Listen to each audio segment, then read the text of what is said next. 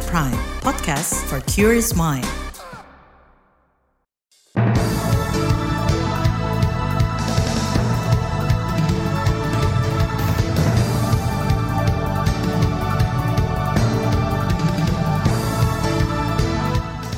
Selamat pagi saudara, berjumpa kembali melalui program Buletin Pagi edisi Rabu 18 Oktober 2023. Saya Naomi Liandra. Sejumlah informasi pilihan telah kami siapkan di antaranya putusan MK syarat pendaftaran Capres-Cawapres, Partai Buruh minta tak pilih calon pendukung oligarki. Ombudsman temukan maladministrasi impor bawang putih. Tujuh pendulang emas tewas ditembak di Papua Pegunungan. Inilah Buletin Pagi selengkapnya terbaru di Buletin Pagi.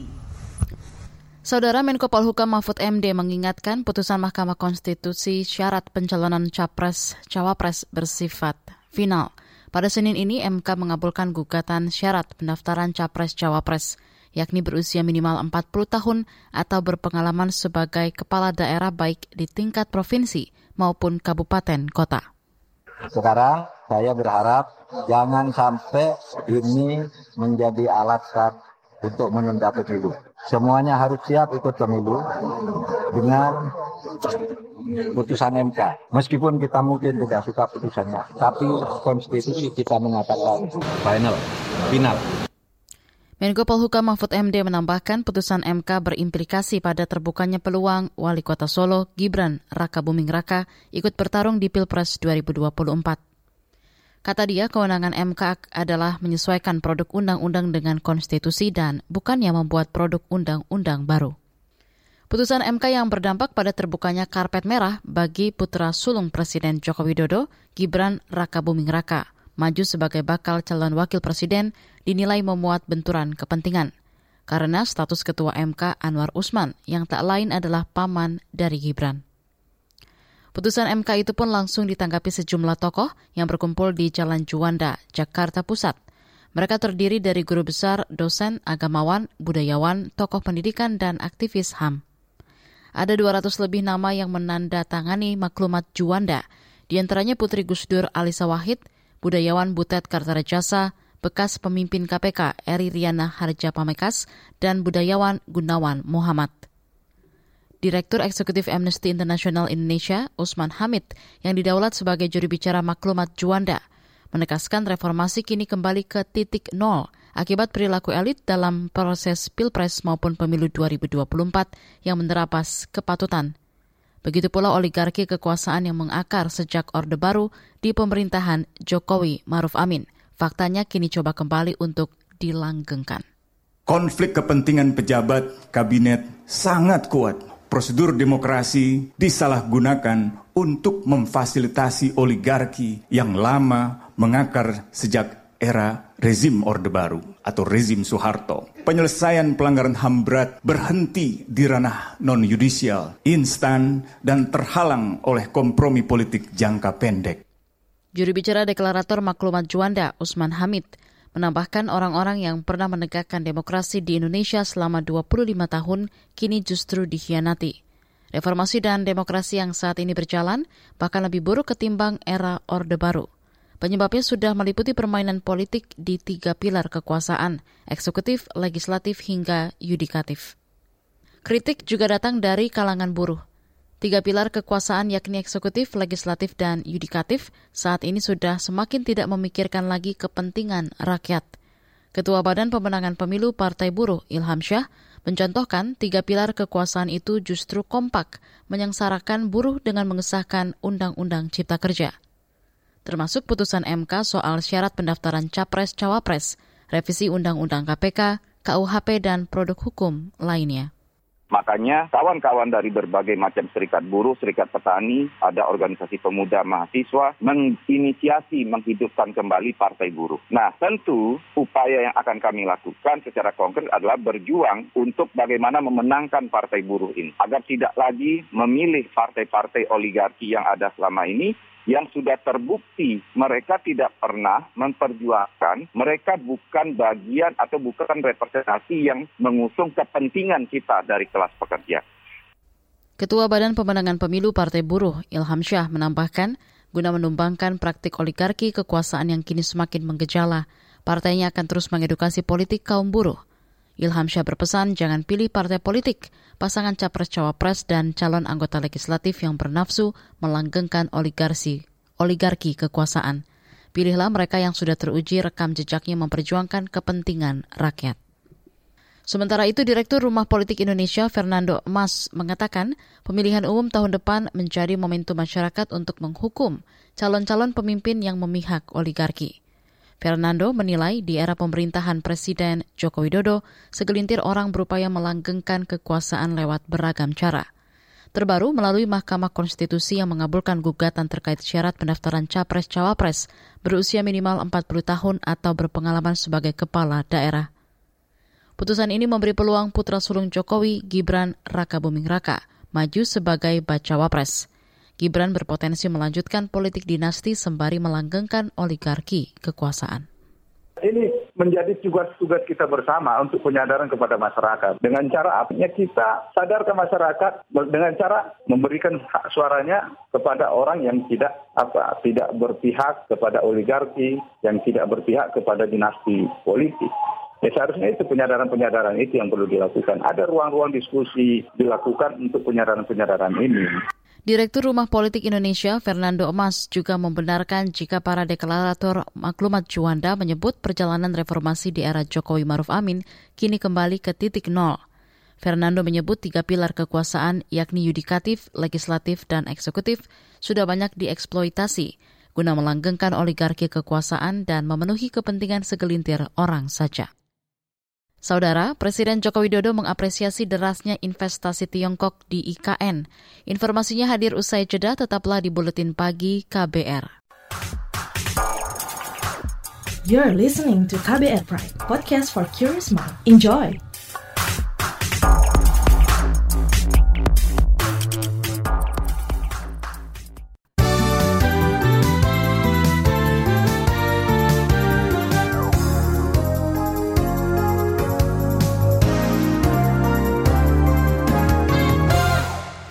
Anda sedang mendengarkan Buletin Pagi KBR. Saudara Presiden Joko Widodo menyebut Tiongkok menjadi mitra dagang terbesar Indonesia sekaligus investor terbesar kedua Indonesia. Kerjasama kedua negara menurut Jokowi ikut menguatkan kesepakatan regional dan internasional dengan mengedepankan perdamaian dan stabilitas. Pernyataan itu disampaikan Jokowi kemarin saat bertemu Perdana Menteri Republik Rakyat Tiongkok Li Keng di Beijing. Saya mengapresiasi perkembangan positif kemitraan strategis komprehensif dalam 10 tahun terakhir di mana RRT menjadi mitra dagang terbesar Indonesia dan RRT juga menjadi investor terbesar kedua Indonesia. Kerjasama yang kuat ini akan berkontribusi bagi penguatan hmm, kerjasama regional dan internasional di mana perdamaian dan stabilitas menjadi kunci utama. Kepada mitranya, Presiden Jokowi juga meminta dukungan atas rencana penandatanganan nota kesepahaman pembangunan kawasan industri hijau dan realisasi proyek tenaga angin serta surya di Kalimantan Utara. Jokowi juga mengklaim mendapat dukungan untuk perluasan akses perdagangan pangan, produk pertanian dan perikanan Indonesia di Tiongkok. Masih di Beijing, Presiden Jokowi kemarin juga melakukan pertemuan dengan Presiden Sri Lanka, Ranil Wickremesinghe. Pertemuan itu membahas peningkatan kerjasama bilateral termasuk perjanjian perdagangan. Kembali ke Jakarta. Pemerintah optimistis mampu mencapai target menurunkan 70 persen sampah plastik di laut pada 2025. Deputi Bidang Koordinasi Pengelolaan Lingkungan dan Kehutanan Kemenko Marves, Nani Hendriati, mengatakan pengurangan sampah plastik di laut mencapai 8 persen per tahun dan diharapkan bisa lebih ditingkatkan. Kalau kita optimis bisa tercapai insya Allah ya dengan kerja bareng dan dukungan stakeholder lain. Jadi ini ada private sector mulai banyak uh, juga mensupport ya. Jadi pentahelix approach ya. Nah jadi bukan hanya nah 18 KL tadi, tapi juga eh, mitra-mitra uh, lain termasuk juga masyarakat tentunya. Deputi Bidang Koordinasi Pengelolaan Lingkungan dan Kehutanan Kemenko Marves, Nani Hendiarti, menambahkan kebocoran sampah ke laut Indonesia mencapai 615 ribu ton pada lima tahun lalu. Akhir tahun lalu, Indonesia berhasil menekan kebocoran 36 persen atau 221 ribu ton sampah. Kita ke berita ekonomi. Lembaga Ombudsman RI menemukan lima maladministrasi yang diduga dilakukan Dirjen Perdagangan Luar Negeri di Kementerian Perdagangan terkait penerbitan surat izin impor SPI bawang putih. Anggota Ombudsman RI, YK Hendra Fatika, menjelaskan temuan itu didasarkan sejumlah laporan tentang sulitnya memperoleh izin impor bawang putih kami menemukan lima maladministrasi yang dilakukan oleh Dirjen Perdagangan Luar Negeri Kementerian Perdagangan melampaui wewenang dalam hal tertahannya penerbitan SPI bawang putih. Yang ketiga, maladministrasi dalam bentuk penundaan berlarut. Anggota Ombudsman RI YK Hendra Fatika menambahkan temuan maladministrasi itu antara lain pelibatan Menteri Perdagangan sebagai dasar persetujuan suatu permohonan surat izin impor SPI bawang putih. Menanggapi temuan Ombudsman RI itu, pelaksana tugas Menteri Pertanian Arief Prasetyo Adi berharap Presiden Joko Widodo menegur Menteri Perdagangan dan Dirjen Perdagangan Luar Negeri. Beralih ke berita mancanegara, rancangan resolusi yang diajukan Rusia yang menyerukan gencatan senjata dalam konflik Palestina-Israel Senin kemarin dilibatkan di Dewan Keamanan PBB. Resolusi itu memperoleh lima suara mendukung, empat suara menentang, dan enam suara abstain. Negara yang menolak adalah Amerika Serikat, Inggris, Perancis, dan Jepang. Duta Besar Rusia untuk PBB, Vasily Nebenzia, menyatakan kesal atas pembatalan rancangan resolusi. Vasily menyebut pemungutan suara terkait rancangan resolusi Rusia berhasil menunjukkan negara-negara mana saja yang mendukung gencatan senjata, menghentikan pengeboman dan menyediakan bantuan kemanusiaan. Sementara itu, Duta Besar Amerika Serikat untuk PBB, Linda Thomas Greenfield, menjelaskan rancangan resolusi Rusia diajukan tanpa konsultasi apa pun dan menghindari penyebutan kelompok Hamas. Resolusi konflik Palestina-Israel lainnya dirancang oleh Brazil dan akan diputuskan hari ini. Kita ke informasi olahraga. Timnas Indonesia menaklukkan tuan rumah Brunei Darussalam 6-0 pada leg kedua kualifikasi Piala Dunia 2026 di Stadion Hasanal Bolkiah, Bandar Seri Begawan, semalam. Timnas Garuda pun lolos ke putaran kedua. Hoki Caraka menjadi bintang pada laga ini dengan menciptakan dua gol dan satu assist. Egi Maulana Fikri, Witan Sulaiman, Rizky Rido, Ramadan Sananta masing-masing mencetak satu gol. Atas kemenangan di leg pertama dan kedua melawan Brunei Darussalam, posisi Indonesia di ranking FIFA naik dua peringkat, dari 147 ke 145. Selanjutnya, di putaran kedua Indonesia akan bergabung bersama Irak, Vietnam, dan Filipina di grup F. Bertanding dengan format kompetisi penuh pada putaran kedua, Indonesia wajib mengamankan posisi dua teratas untuk lolos ke putaran ketiga kualifikasi Piala Dunia 2026 zona Asia. Di bagian berikutnya kami hadirkan laporan khas KBR bertajuk Lemahnya Perlindungan HAM bagi Pejuang Lingkungan yang akan hadir usai jeda, tetaplah di Buletin Pagi KBR. You're listening to KBR Pride, podcast for curious mind. Enjoy!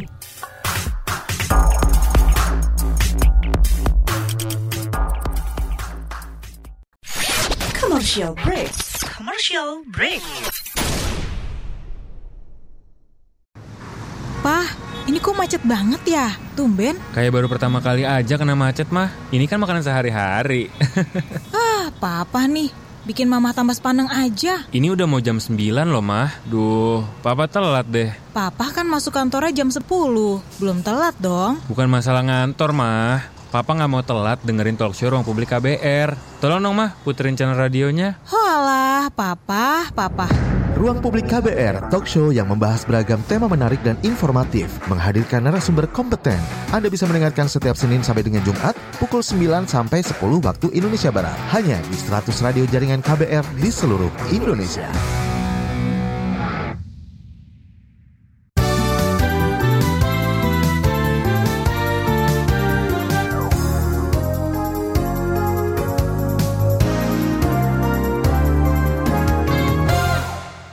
Anda masih bersama kami di Buletin Pagi KBR. Perlindungan bagi pejuang lingkungan hidup dan HAM masih lemah. Salah satu indikasinya terlihat dari banyaknya pejuang yang dikriminalisasi karena memperjuangkan HAM dan kelestarian lingkungan. Konflik agraria yang kerap terjadi belakangan ini turut memperpanjang catatan kriminalisasi tersebut. Selengkapnya simak laporan khas KBR yang disusun Hoirunisa. desa itu sering terancam ataupun tanah tergusur tahun 2006 itu. Nyai itu kebingungan. Anak nyai semua digusur, anak-anak anak sekolah tidak ada lagi. Mau belajar apa pun, makan pun susah.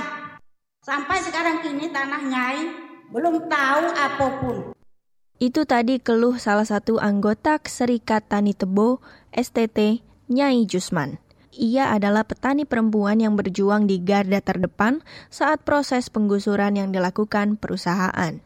Sejak 2006, penggusuran dilakukan PT Wira Karya Sakti atau WKS terhadap lahan garapan kelompok tani Sungai Landai Mandiri anggota STT di Desa Lumbuk Mandarsah, Kecamatan Tengah Ilir, Tebo, Jambi. Sampai Nyai, mana pun saya ke kantor presiden apa, udah ke mana-mana itu, semuanya tidak ditanggapi oleh perusahaan itu, PT UKS itu. Pada September 2020, pohon pisang yang ditanam petani di lahan yang diklaim perusahaan diroboh satu persatu oleh alat berat. Nyai Jusman ialah salah satu dari sekian banyak korban kekerasan akibat konflik agraria di Indonesia. Data LSM Wahana Lingkungan Hidup atau WALHI sejak 2014 hingga 2023 di era pemerintahan Presiden Joko Widodo terdapat 827 orang yang mengalami kekerasan dan kriminalitas dalam upaya perjuangan lingkungan. Menurut manajer kajian hukum dan kebijakan Walhi, Satrio Manggala, kekerasan terhadap pejuang lingkungan juga kerap memakan korban jiwa. Dari total semua itu enam meninggal dunia. Peristiwa terakhir juga peristiwa di Bangkal, eh, kekerasan aparat polisian justru melakukan penembakan terhadap e, masyarakat adat yang salah satunya meninggal Menurut Perhimpunan Pembela Masyarakat Adat atau PPMAN, konflik agraria yang terjadi salah satunya akibat keberadaan UU Cipta Kerja. Ketua Badan Pengurus PPMAN, Syamsul Alam Agus, menyebut UU Cipta Kerja melanggengkan konflik agraria dan kriminalitas. Undang-Undang Cipta Kerja ini tidak lagi menjadi sebuah ancaman ke depan, tapi prakteknya kan sudah ada ya prakteknya sudah ada. Apa yang terjadi di, di Rempang, apa yang terjadi di di Bangkal terakhir ini adalah salah satu bukti bagaimana Undang-Undang Cipta Kerja ini bekerja ya untuk eh, apa namanya melawan perjuangan-perjuangan eh, masyarakat gitu. Ketua Badan Pengurus PPMAN Syamsul Alam Agus, masyarakat adat yang mempertahankan wilayahnya memerlukan perlindungan kuat. Namun kata dia, hingga kini belum ada undang-undang khusus yang melindungi masyarakat adat. Uh, tidak disahkannya RUU masyarakat adat ini menjadi persoalan, ya menjadi persoalan yang yang sangat serius karena tidak ada instrumen perlindungan kepada masyarakat adat ya untuk mempertahankan wilayah-wilayah adat mereka. Komisi Nasional Hak Asasi Manusia atau Komnas HAM turut memantau situasi yang kini dialami pejuang HAM dan lingkungan. PLT Kepala Biro Dukungan Pejuang HAM, Mimin Dwi Hartono mengatakan, saat ini Indonesia belum memiliki peraturan yang mengatur spesifik tentang pembela HAM. Padahal, aturan itu diperlukan sebagai acuan bagi penegak hukum terkait dengan pembela HAM. Jadi ini jadi peluang, opportunity bagi kita semua untuk bagaimana mendesakkan uh, adanya regulasi induk terkait dengan pembela hak asasi manusia. Jadi itu peluang karena Indonesia sudah menerima dan mendukung maka Indonesia punya komitmen dan tanggung jawab untuk melaksanakan itu janji di depan Dewan Hak Asasi Manusia. Jadi tentu itu janji itu tidak akan berdampak kalau tanpa ada uh, sub apa itu uh, pressure dari masyarakat sipil. Jadi itu peluang yang menurut saya bisa dimanfaatkan supaya kemudian Indonesia memiliki payung hukum terkait dengan perlindungan pembela hak asasi manusia. PLT, Kepala Biro Dukungan HAM, Mimin Dwi Hartono juga menyebut tantangan lain dalam mengakomodasi pembela HAM, yakni mereka kerap dianggap ancaman dalam pembangunan, bukan partner kritis dalam pembangunan. Demikian laporan khas KBR, saya Hoirun Nisa.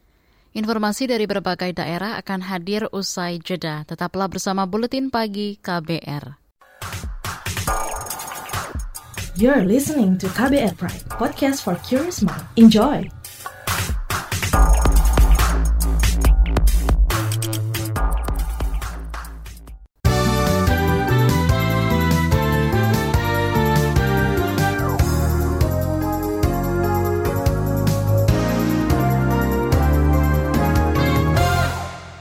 Inilah bagian akhir buletin pagi KBR. Kita ke Papua. Tujuh pendulang emas tradisional di distrik Seradala, Kabupaten Yahukimo, Papua Pegunungan, tewas sekelompok bersenjata pada Senin. Kapolda Papua Matius Devahiri menegaskan aparat keamanan akan fokus dan cermat dalam menegakkan hukum terhadap pelaku kita tentunya akan maju untuk melakukan penindakan. Nah, sehingga ini kan perlu harus kehati-hatian, hitung dengan cermat, sehingga uh, proses penegakan hukum yang dilakukan ini tidak bias ke mana-mana, fokus pada kelompok itu. Itu tadi Kapolda Papua Matius De Fahiri. Selain menyerang dan menembak mati tujuh pendulang emas, pelaku yang diduga separatis bersenjata juga membakar tiga unit eskavator, dua truk, dan tempat hunian para pendulang emas. Kita ke Jawa Tengah. Hingga tadi malam, korban kecelakaan kereta api anjlok antara kereta api Argo Semeru dan kereta api Argo Wilis di dekat stasiun Kalimenur Sentolo Kulon Progo, Yogyakarta tercatat 31 orang. Para korban mengalami luka ringan sampai berat. Kapolres Kulon Progo Nunuk Setiawati mengatakan sebanyak 28 korban luka ringan langsung ditangani di lokasi. Dua korban lainnya menjalani rawat jalan dan satu lagi rawat inap di Rumah Sakit Queen Latifah, Kulon Progo. Sementara para penumpang lain yang selamat langsung diperangkatkan menuju tujuan masing-masing dengan difasilitasi PT KAI. Nunuk menyatakan belum bisa memberi keterangan penyebab anjloknya kereta. Hanya dipastikan kereta api Argo Semeru keluar jalur tujuan Gambir dengan beberapa gerbong bagian depan terguling tepat di tikungan. Kemarin siang, kereta api Argo Semeru relasi Surabaya Gubeng Gambir anjlok di Kulon Progo, Yogyakarta.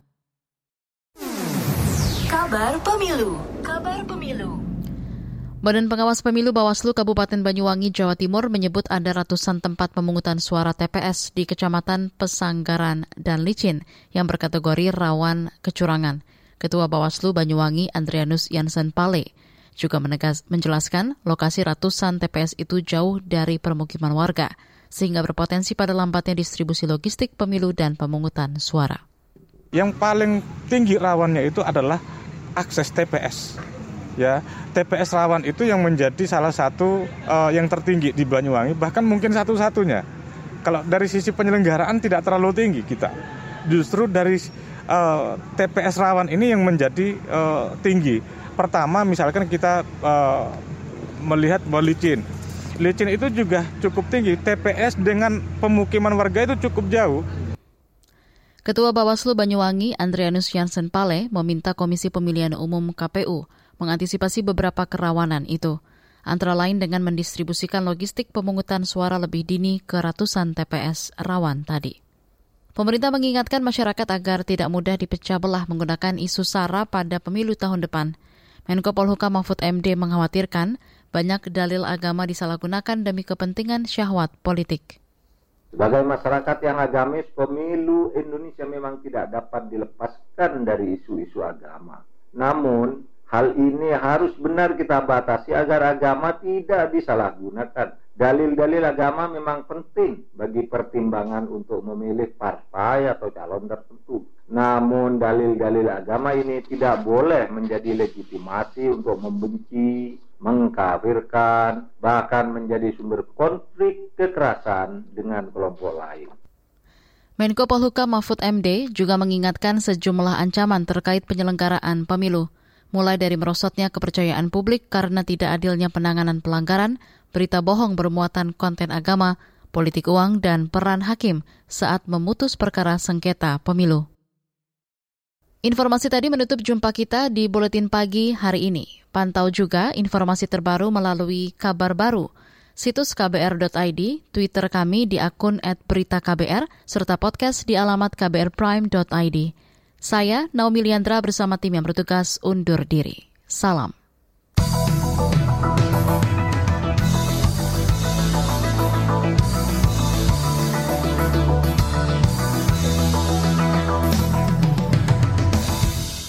KBR Prime, cara asik mendengar berita. KBR Prime, podcast for curious mind.